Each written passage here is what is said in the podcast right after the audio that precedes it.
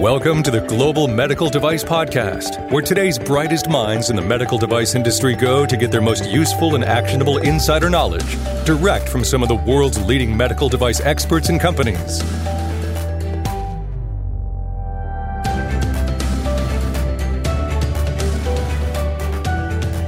Hello, and welcome to the Global Medical Device Podcast. This is your host, founder, and VP of Quality and Regulatory at Greenlight Guru Jon Speer.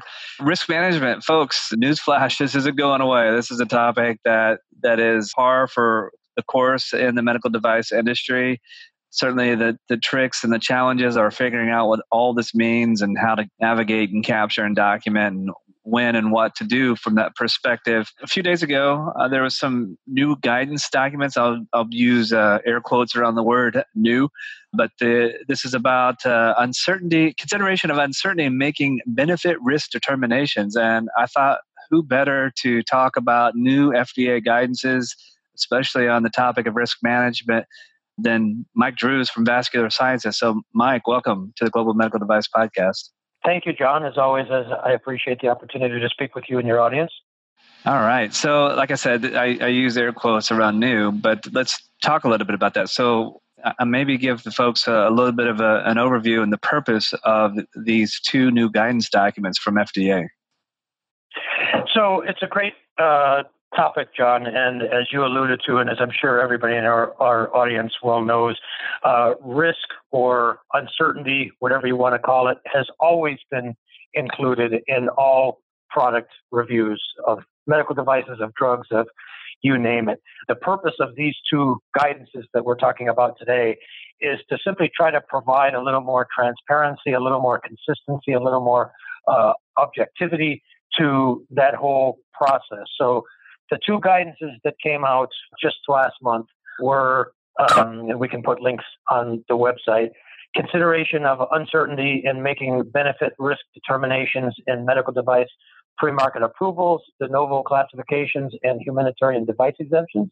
And then the second related guidance that came out is titled Factors to Consider When Making Benefit Risk Determinations in Medical Device Pre-Approval and De Novo Classifications. On a personal note, Jon, I'm not sure why I understand why FDA separated these into two separate guidances. I think they could easily be have been have, um, combined. But most importantly for, audience, for our audience, I don't think that our audience should look at one or the other of these guidances individually. I think they really need to be looked at collectively um, and not just these two particular guidances, because this is uh, a general kind of approach to uncertainty or risk, but you have to combine this with your with your product specific guidances. So if you're developing an in vitro diagnostic or a prosthetic knee or something like that, you have to take all of the, the guidance into account, not just these two particular ones. Does that make sense, Jon? Yeah, it does. You know, and, and it seems to be, I mean, I don't know that this is true per se, but it just seems to be that that this is kind of continuing uh, a trend of before, like that these were always separated as separate items. But yeah, I, I'm not really sure either because I the the little bit that I reviewed both of these guides is there's not like something that's dramatically different one versus the other. Would you agree? Well, let me point out just just briefly for the benefit of our audience what some of the differences are between the two. Starting with the guidance called consideration of uncertainty in making benefit risk determinations. Basically, what this guidance talks about is when, under what circumstances, can we accept a greater risk uh, in a product submission for a PMA or an HDE or a de novo. Um, and we can talk about some specific examples in a moment. And one of the things that I find most interesting about this particular guidance, Jon, is that there's a fair amount of discussion in this guidance related to the Breakthrough Designation Program or BDP devices, which actually is not uh, even mentioned in the title of the guidance. And yeah. uh, so, as, as, you know, and as we've talked about before, I do a tremendous amount of work with BDP devices. So I think um, it's kind of interesting that, uh, and again, we'll talk about some examples, but it's not mentioned in the title of this particular guidance. They okay. just mention product approvals, de novo, uh, PMAs, de novos, and HDEs. Hmm. And The second guidance that we're talking about, factors to consider when making benefit risk determinations, they have two interesting sections of the guidance that I think are significant. Not the guidance that itself, but two of the appendices.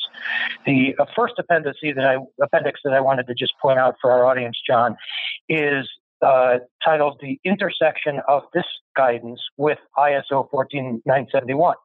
And this is, you know, 14971 is something that you and I are very familiar with. It's something yeah. we've talked about many times.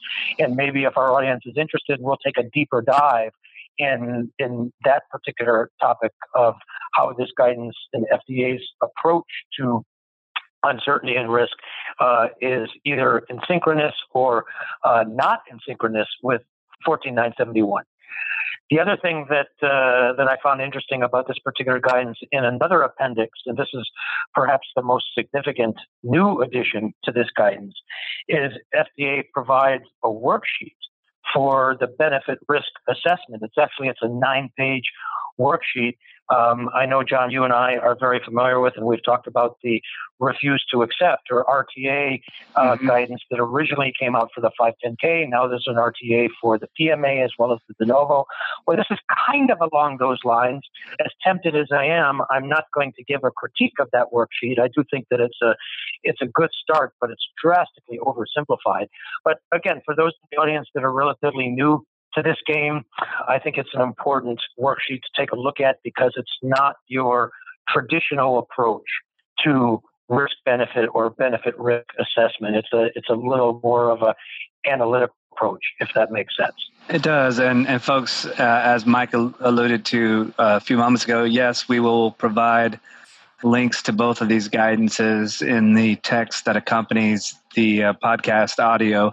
I, I, am intrigued by that by that worksheet only because I think on the topic of benefit risk, it can be a little bit nebulous and a little bit confusing.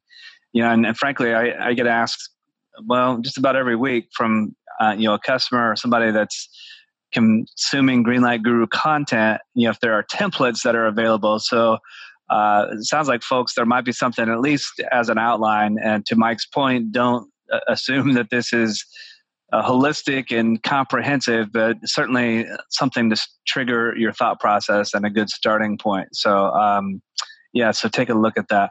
Um, mike i think it's curious to me that these guidances talk about pmas they talk about de novos they talk about hdes but there's nothing mentioned about 510k why not it's a great question, Jon. And the reason why it's an important question is because, as, as, we all know, the 510K is the workhorse of the medical device industry.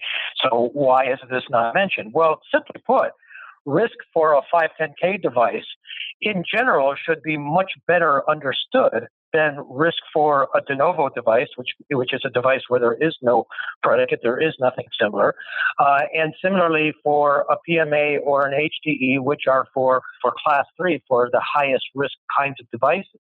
So, although the general principles of uncertainty and risk certainly apply to 510K devices, um, simply put, you should know in advance of your clearance, in advance of putting your device on the market under the 510K, you should have a very good idea of many, if not most, of the risks by looking at the predicates. In other words, if you have predicates that are on the market that use very similar technologies that are indicated for very similar things, it stands to reason. It's common sense that many, if not most, or maybe even all of the risks are going to be similar or the same. And so that's the primary reason why I think the 510K is, is not specifically called out here. Would you agree with that, Jon? Yeah, I think it makes sense. I mean, uh, you know, at least from a uh, high level philosophical standpoint, and at the same time, uh, you know, I, I'm on my second read through of these guidances. Um, you know, I'm familiar with the the uh, initial versions that came. I think it was sometime last year um, I think there's still good content. It's still good thought provoking uh, information that's contained in those, regardless of the type of device that that or the classification of my device. So I think even if I had a 510K, it still might be a good guidance document for me to consult and to review. Uh, again, we're not going to necessarily say that that these are prescriptive, and and you know, of course, uh, you and I both talk a lot about uh, taking things blindly from a regulatory perspective. And I don't know if we'll get into that today, but but nonetheless, I think it is a good resource to consult, even if I do have a 510k device. Oh, Jon, I, I could not agree more, and I apologize if I somehow no, gave an impression think, otherwise. I don't think you get that um, impression. But um, let me illustrate this way, and I'll just use a, a quick uh, 510K versus de novo kind of a metaphor. So risk, so in a 510K, risk is I don't want to say it's a trivial thing, but if you're successful establishing substantial equivalence, and if you're successful, you know, uh, making the whole predicate argument, then you really don't have to say much about risk. Certainly, when it comes to the classification, because as you know, Jon, the the classification of your 510K device most of the time defaults to the classification of the predicate. So if you're successful with the substantial equivalence argument, if your predicate is class two, your device is class two. You really don't have to make any stronger of an argument than that. On the flip side, when it comes to the de novo, remember there is no predicate for the de novo. The de novo is supposed to be for something that's truly new or novel. So there is no default classification for the risk. So you're starting out with a blank slate and you have to argue that my device is class three and here's why, or class two and here's why, or class one and here's why. So, in that sense, Jon, the risk argument or the uncertainty argument, whatever you want to call it, is much more important for a de novo than it is for a 510K. All right, that that actually helps, and it kind of leads to a next thought or area that that um, might be worth diving a little bit deeper, because I think you know, and practically speaking, when I, uh, you know, do some sort of risk assessment, my personal preference is to try to to take a f- first um, pass from a risk. I, I want to understand where my gotchas are, where my unknowns are, or where my uncertainty is uh, from a risk perspective. And, and I typically would like to do this, I'll say, very early in the design and development process, mostly because that I use that as a guide um, to you know, where I should be focusing and, diving in a little bit deeper and exploring, you know, doing more from a discovery and from a development and maybe from a testing standpoint to to turn that uncertainty into, uh, we'll say, less uncertainty. Um, so, I guess you know it might be good to think about, you know, um, sort of the flow, but but also, you know, when we talk about benefit risk determinations, that is implying, at least in my knowledge and, and understanding of, of how I've applied risk historically, that that means that there's some high risk item that in some way, shape, or form we're we're saying is acceptable, and we're supporting it with some sort of evidence to to show that the benefits outweigh the risk. But maybe talk a little bit about when is high risk or higher risk acceptable. So again, it's a great question, Jon, and I'll start out with the what the guidance says. I think what the guidance says in this regard is a statement of the obvious. They say that higher risk is acceptable in PMA devices and especially in breakthrough designation BDP PMA devices. Once again, PMAs are class three. These are by definition the highest risk devices. So this is exactly why I say it's a statement of the obvious. The other situation that the guidance says that higher risk is acceptable is in when you're dealing with small patient populations. For example, the humanitarian device exemption or the HDE, which for those in the audience who are not familiar, uh, and I know we've done discussions on the HDE in the past, is similar to the orphan drug program for uh, for drugs. Uh, HDEs are for class three, so still high risk medical devices, but they're intended for a small patient population. How small is small? Less than 8,000 patients per year. And the idea is that you know there are there are no incentives, certainly not financial incentives, for companies to develop devices like this. We talked about this recently in our pediatric device discussion, if you remember, Jon. Um, but the HDE is also a situation where higher risk is acceptable. But to me, you know, this is common sense. This is this is logic that I've been imply, uh, applying for now for for almost 30 years of, of playing in this business. Simply put, if the patient is in imminent demise, in other words, if they're going to die, and if they're going to die sooner rather than later, if they're going to die in, a, in sort of a painful way, and sort of, uh, and if they have a short duration from diagnosis to death. My favorite example is pancreatic cancer, and there are few, if any, that alternative uh, alternatives that the patient has. Then obviously we are able to uh, to to accept a very high degree of risk, or alternatively, a less safe medical device. On the other hand, if you're going after an indication that is not fatal, that uh, that maybe is just an inconvenience, or let's take an extreme example, Jon. Let's say a cosmetic indication. Let's say you're working on a medical device for the removal of tattoos, or for uh, you know for, for for hair growth or something like that. That's clearly a situation where we have to set the bar for risk much lower right? So, simply put, the the risk, you know, the the amount of acceptable risk, whether it's high or low, um, is really going to be contingent on a lot of things. Not the least of which is the is the clinical situation. I'm not sure if I'm a good doing a good job of explaining what that means, Jon, but maybe you can do it better for our audience. Well, I was I was uh, distracted a little bit about hair growth devices. I didn't folks i don't have any hair uh, at least not on the top of my head if, if you've never seen my picture but anyway yeah i think so.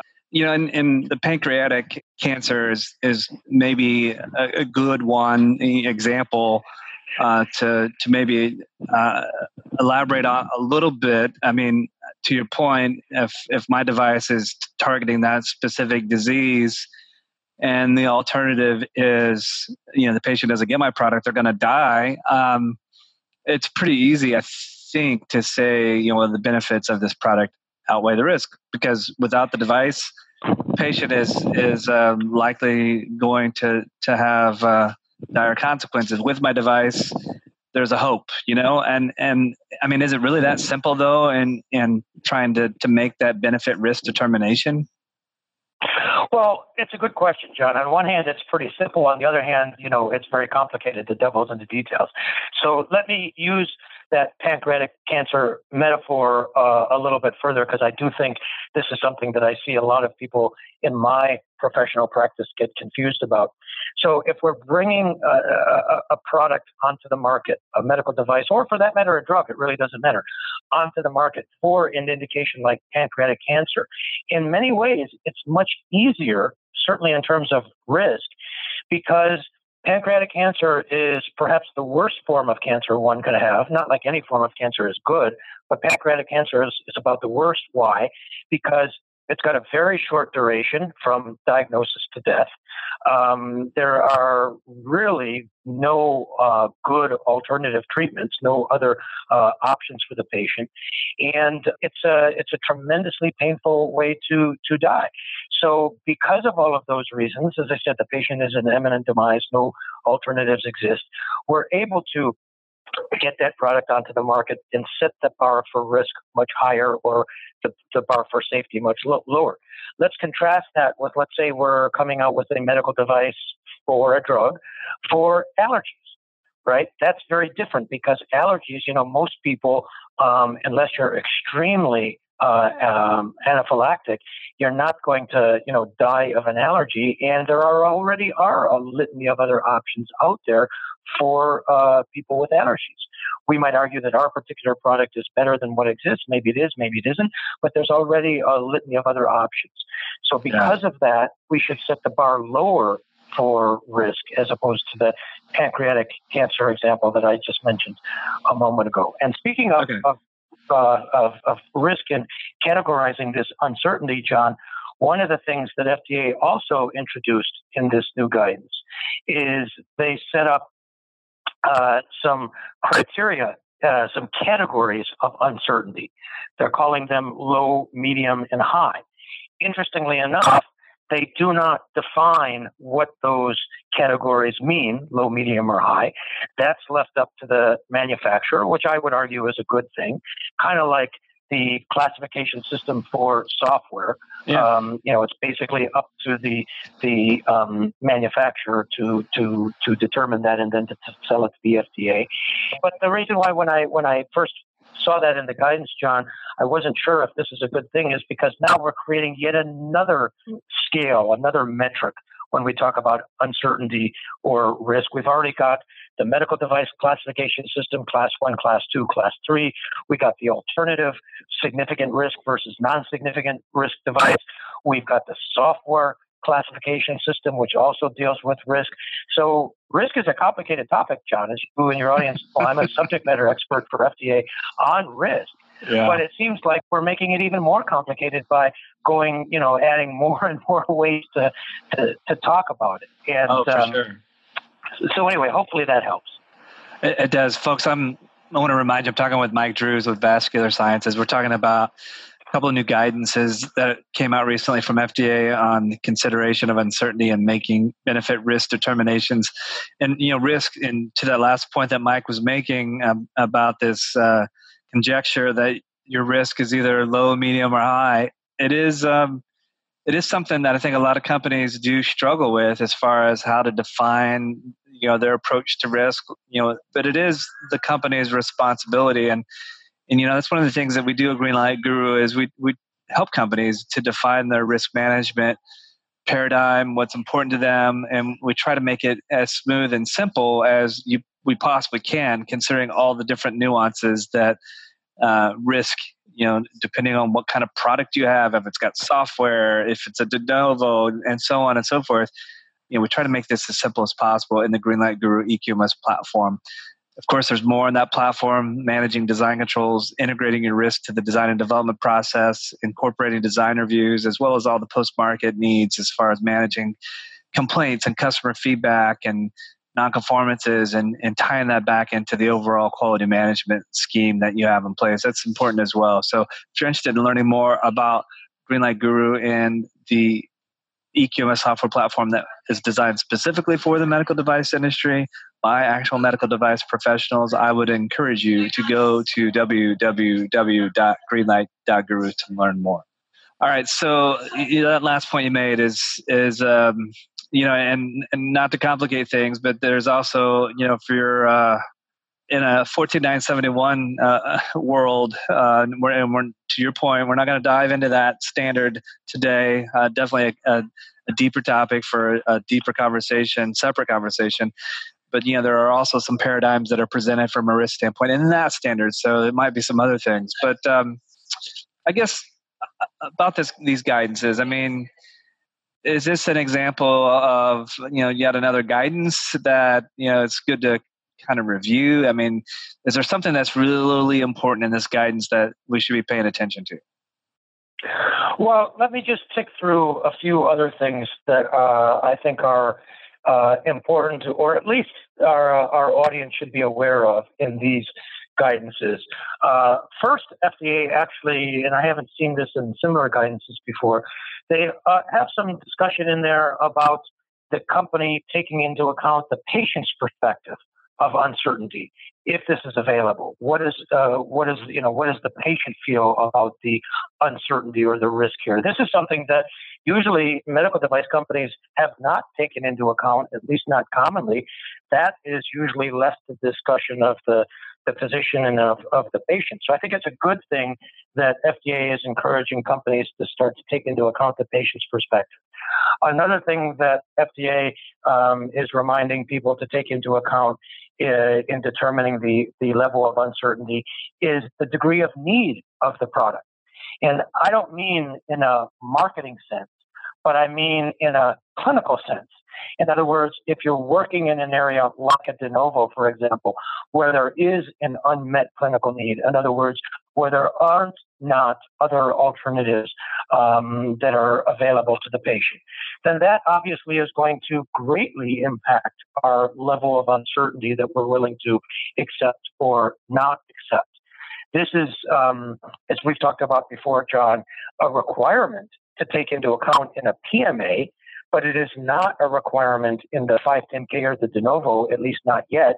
It's what FDA calls alternative practices and procedures, or using my three bucket three bucket approach to, to risk, which I've done a webinar for uh, for Greenlight on in the past. It's what I call the probability of harm if I do not use my medical device. If I use a different medical device, if I have a surgical procedure, if I use a drug, or maybe if I don't do anything at all. So the degree of, of need, specifically an unmet clinical need, is important. Another thing that they bring up in the guidance is the degree of clinical evidence.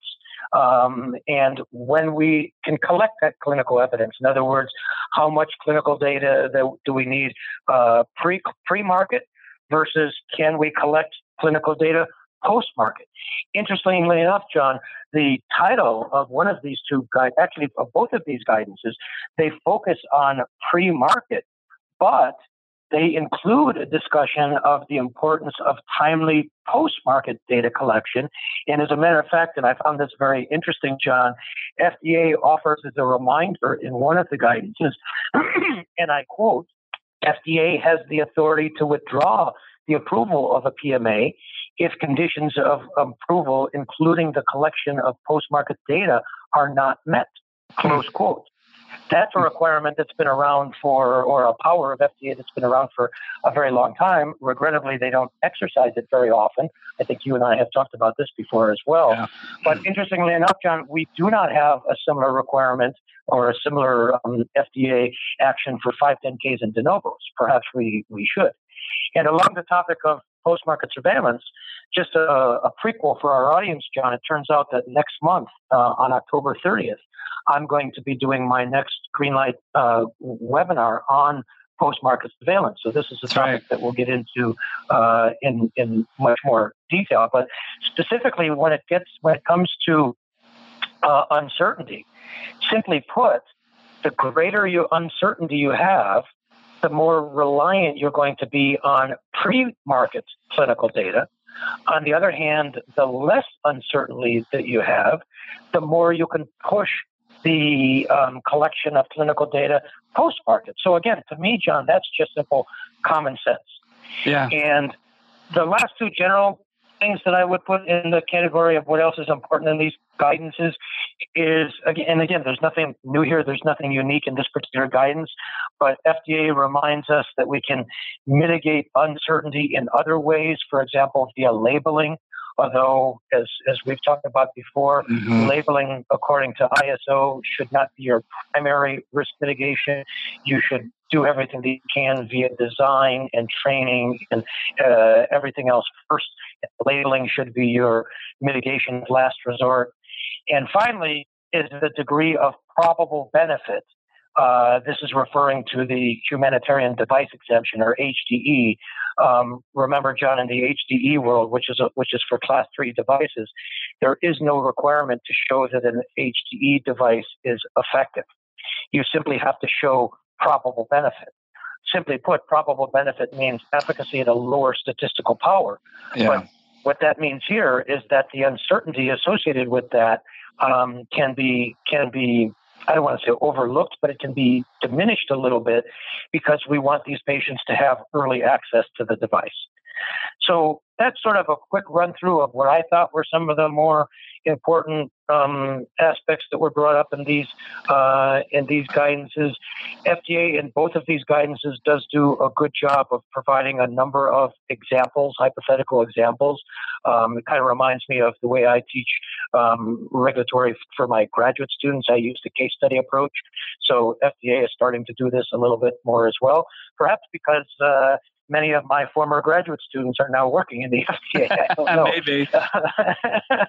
so, so but anyway, uh, and, yeah, so your your influence is, has reached uh, additional generations of regulatory professionals. That's awesome.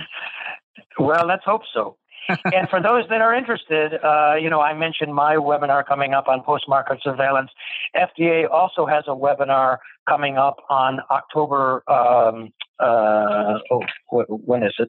Uh, October 16th, um, talking specifically about these particular guidances, and I would encourage your audience to check that out. Although, yeah, to be honest, Jon, I, I find most of the FDA's webinars to be not very useful because all they are really is reading to you what the guidance says. Um, yeah. And when I do webinars, I try to go beyond that. Yeah, agreed. Uh, so, folks, you can you can read these for yourself. Uh, we'll we'll include those links. Um, you know, the as you describe those sort of those important uh, takeaways, I, there's a lot of good nuggets there. Um, the the uh, patient uncertainty left me scratching my head a little bit you know, again, we're not solving the the ch- challenges of all of those nuances today, but but that seems like that would be a really challenging item to to try to corroborate or address in some sort of a, objective way. But I don't know if you have any thoughts about that specifically. If not, we'll we'll move uh, to the last part of, of our conversation today. Well, it's it's it's challenging, and even in the guidance when it comes to um, w- when it comes to the to the patient's perspective, uh, FDA points out if this is available, um, what we do with that information, how we incorporate that information, uh, you know, that's up to the manufacturer. But at least it's giving people something to think about. All right, so that's it's pretty deep, uh, I think, uh, but at the same time, there's a lot there. So I do encourage folks to to uh, review these, uh, regardless of device classification, regardless if you're pursuing you know FDA or outside U.S. markets. Uh, still good information that's here. So, um, any other takeaways that are important as we wrap up the conversation today on uncertainty and making benefit risk determinations? Well, the last uh, point that I would just mention as an observation is I found in this particular guidance a very rare instance, incidents, and perhaps this is the beginning of a trend. I don't know, but I've seen this in very, very few guidances in the past, where FDA has devoted a substantial portion to the of the guidance to discussing the purpose, and specifically on one hand, they're emphasizing, uh, you know, this this this pathway, this process to, as we talked about at the beginning of our conversation, Jon, to add more transparency, uh, to consistency, uh, objectivity to this to this uncertainty process. But on the other hand, they point out that they want to have a flexible and tailored approach in reviewing each device, uh, sort of you know by itself and considering um, and FDA uses one of my favorite uh, lawyer phrases, the totality of the evidence. And the reason why I'm pointing this out, Jon, is because it does sort of present a bit of a paradox. So on one hand, we're trying to create a pathway so that people can understand, have some predictability. But right. on the other hand, we're trying to take this tailored approach. It's an interesting mm, balance between those. And listen, I'll, you know, as, as, some of your in your audience know, I am not a fan of the cookie cutter approach yeah, medical device development or I'm not either. To, to regulation. Yeah, and I think you know every medical device, regardless of what it is, should be considered on its own uh, merits, you know, yeah. including the the uncertainty. But anyway, that's the last thing that I thought I would point out. What did yeah. what did you think was uh, important for our audience to remember today, Jon? Well, I, th- I, think the important thing for me is maybe a little bit higher level, but you know, and, and I kind of led the conversation off with this. Risk is something that is um, it's going to be more and more and more important for a litany of reasons. Uh, you know, not the least of which you're making a medical device that's used patients uh, to uh, cure and and address uh, clinical modalities in some way, shape, or form. So bear that in mind. There is risk that's there. There's always risk that's involved with your medical device, uh, regardless of whatever controls you put in place or whatever mitigations uh, you implement. There still will be risk. So we have to get comfortable with this topic, and and we have to support and corroborate our decisions with as much certainty as we possibly can. But you know, to that point, not to sound cliche, there is a ton of uncertainty and in this world that we're in. And that's the point I think is important that, you know, probably isn't in the details of either of these guidance documents, at least not that I've uncovered yet, is that risk is a total product lifecycle process. It's not a one and done sort of thing. This is something that you know, as Mike mentioned, doing a webinar here in a few weeks for Greenlight Guru on the topic of post-market surveillance. Uh, post-market surveillance is is all about risk management as well. You know, now you've got your product in the market at point of use. You'll learn stuff. You know, maybe some of those assumptions, those details that that you assessed while the product was still in development maybe they were they were spot on maybe they weren't and either way the whole idea of risk is it's a continuum and, needs to be something that is living as long as that product is in existence. So I think that's really important. Again, I don't know that all those those nuances and that those details were provided in these guidance documents, but I want people to to remember that risk is not just something you do during the development to support some sort of regulatory submission. This is, you know, frankly, it's our responsibility as med device professionals to make sure that we're addressing throughout the total product lifecycle. All right, so uh, Mike, I sound like uh, I felt like I might have been on a soapbox there at the end. So, so um, next time, just kick it off. no, I could, I could not, I could not agree with you more. All right. Well, folks, once again, I, I want to thank my good friend and um, contributor on today's uh, episode of the Global Medical Device Podcast, Mike Drues, Vascular Sciences. Uh, he, he's a wealth of knowledge on, I'll, I'll say all things regulatory. I, I, think that's a fair statement. Uh, you know, he he reads guidances for fun. Uh, I'm sure the moment that these came out, he was he was uh, he had new reading material for for his evening wind down. But he seriously he he uh, studies this information, not because you don't have to, but he keeps his finger on the pulse from both industry and from a regulatory perspective. If you have any questions, comments about this or any other guidance document or, or regulation, he's the guy to talk to. So reach out to him. You can find him. Uh, I'll connect you with him personally if you want, or you can find him on LinkedIn. Pretty easy guy to find. He's he's well published across a number of different um, publications in our industry. So thank you again, Mike, for for talking about the consideration of uncertainty and making risk or benefit risk determinations. Folks, as always, this is uh, your host, founder, and VP of Quality and Regulatory, Jon Speer, and um, you know we're here to help as well, Greenlight Guru. So if you'd like to learn more about the Greenlight Guru EQMS software platform, as I mentioned earlier, just go to www.greenlight.guru and we'd be happy to have a conversation with you about how we might be able to help you with your quality management system needs, including addressing risk throughout the total product lifecycle. Thank you.